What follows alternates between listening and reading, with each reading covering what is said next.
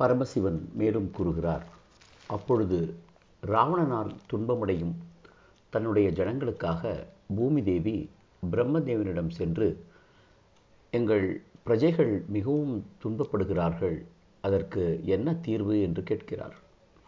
அவர் நீ விஷ்ணுவிடம் போக வேண்டும் என்று கூறி பிரம்மதேவரும் விஷ்ணுவிடம் சென்று பிரஜைகளுடைய துன்பத்தை தெரிவித்த உடனே அதற்கு பதிலாக விஷ்ணு நீ பயப்பட வேண்டாம். நான் பூலோகத்தில் அவதாரம் செய்ய இருக்கிறேன். தேவர்கள் வானரங்களாக பிறக்கக்கூடும். துந்துபி என்னும் அப்சராஸ்திரி பூமி தேவியினுடைய கருத்து நிறைவேறுவதற்காக ராமருடைய பட்டாபிஷேகத்தை தடுக்கும் மந்தரையாக பிறக்கட்டும். அவளே துவாபரா யுகத்தில் கடைசியில் கம்சனுடைய வீட்டிலே கூனியாக பிறப்பாள் என்று கூறி பிரம்மதேவரையும் பூமி தேவியையும் ஆசிர்வதித்து அனுப்பினார். பிறகு மகாவிஷ்ணுவானவர் தாம் பிரம்மதேவருக்கு கொடுத்த வாக்குப்படி சித்திரை மாதத்தில் நவமி திதியில் சூரியன் உச்சமான காலத்தில் சதுர்புதச்சோடு நீலாம்பர தாரியாக மிகுந்த அழகோடு கௌசல்யா தேவியின் பிரசவ அறையில் அவள் முன்பாக ஆவிர்பவித்தார் கௌசல்யா தேவி அவரை மகாவிஷ்ணுவென என்று அறிந்து பயபக்தியுடன் வணங்கி தேவரீர் குழந்தை ரூபத்தில் தங்களை தரிசிக்க வேண்டும் என்று வேண்ட அப்பொழுது பகவான் ஸ்வர்ணமான காந்தியால் தாமரை போன்ற கண்களும் சந்திரன் போன்ற முகவிலாசமும் சூரியன் போன்ற காந்தியும் உடைய குழந்தை ரூபம் கொண்டு விளங்கினார். சுமித்திரையின் தேவியின் முன் ஆதிசேஷன் குழந்தை ரூபத்தில் அவதரித்தார். கைகேயின் முன்பு சங்கு சக்கரதாரிகள் இரண்டும் இரட்டை பிள்ளைகளாக அவதரித்தார்கள். இந்த மங்களகரமான வேளையில் இவ்விதமாக நான்கு குழந்தைகளும் ஜனனமாயினர்.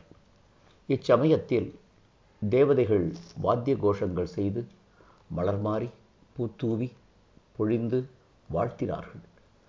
கௌசல்யின் குமாரர்கள் மூத்தவனுடைய முகாரவிந்தம் தரிசிப்பவர்களுக்கு சந்தோஷத்தை கொடுக்கக்கூடியதாய் அமர்ந்திருந்தபடியால் அவனுக்கு ராமன் என்றும் சுமித்திரையின் குழந்தை மிகுந்த அழகாய் இருந்தபடியால் அக்குழந்தைக்கு லக்ஷ்மணன் என்றும் கைகேயின் குழந்தைகள் மூத்தவன் ராஜ்யத்தை வகிக்கத்தக்கவனாக விளங்கியபடியால் அவனுக்கு பரதன் என்றும் இளையவன் சத்ரு பயங்கரனாக விளங்கியபடியால் அவனுக்கு சத்ருகுணன் என்றும் வசிஷ்டர் முனிவர் கொண்டு தசரதர் தமது குழந்தைகளுக்கு சாஸ்திரோத்தமாக நாமகரணம் செய்து வைத்து வைத்தார். குழந்தைகள் நாளொரு மேனியும் பொழுதொரு வண்ணவுமாக வளர்ந்து வரும் நாளில் லட்சுமணர் ராமணருடன் சத்ருகன் பரதருடன் சேர்ந்து விளையாடி கொண்டிருந்தார்கள்.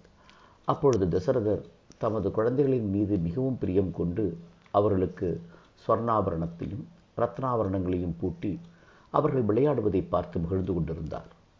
இவ்விதம் கடந்து வருங்காலத்திலே ஒரு நாள் தசரதர் போஜனம் செய்வதற்காக உட்கார்ந்தபோது இலையில் அன்னம் பரிமாறியதும் ராமன் ஓடி வந்து அந்த அன்னத்தில் ஒரு பிடி எடுத்துக்கொண்டு வெளியே ஓடினான். அவனை பிடிப்பதற்காக தசரதர் சொற்படி கௌசல்யை தொடர்ந்து ஓடினாள். ஸ்ரீராமன் யோகியருடைய மனத்துக்கும் எட்டாத மகான் ஆகதனால் அவன் கைக்கு அகப்படாமல் திரும்பி தசரடிதம் ஓடி வந்து தன் கையில் இருக்கும் அன்னத்தை தசரதருக்கும் கௌசல்யைக்கும் கொடுத்து சந்தோஷம் உண்டாக்கினான்.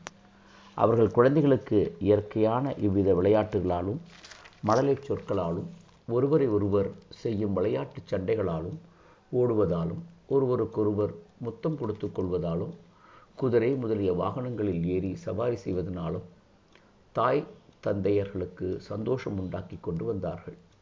ஒரு சமயத்தில் சிம்மாசனத்தின் மீது அமர்ந்து அரசாளும் தசரத மகானுடைய சமீபத்தில் இக்குழந்தைகள் சென்று சபையில் அரசனுக்கு வணக்கம் செய்து அச்சிம்மாசனத்தின் மீது ஏறி அரசனுடன் சரிசமமாக உட்கார்ந்தார்கள்.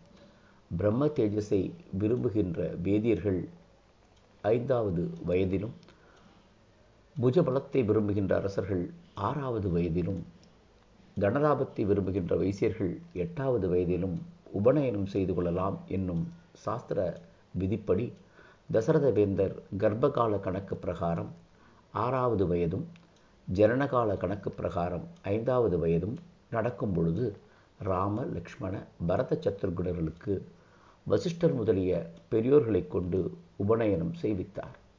பிறகு சுப முகூர்த்தத்தில் குருவை கொண்டு அவர்களுக்கு வேதாத்தியனம் செய்வித்து நான்கு வேதங்களுக்கும் அங்கங்களுடன் அர்த்த விசாரமும் சேவித்தார்.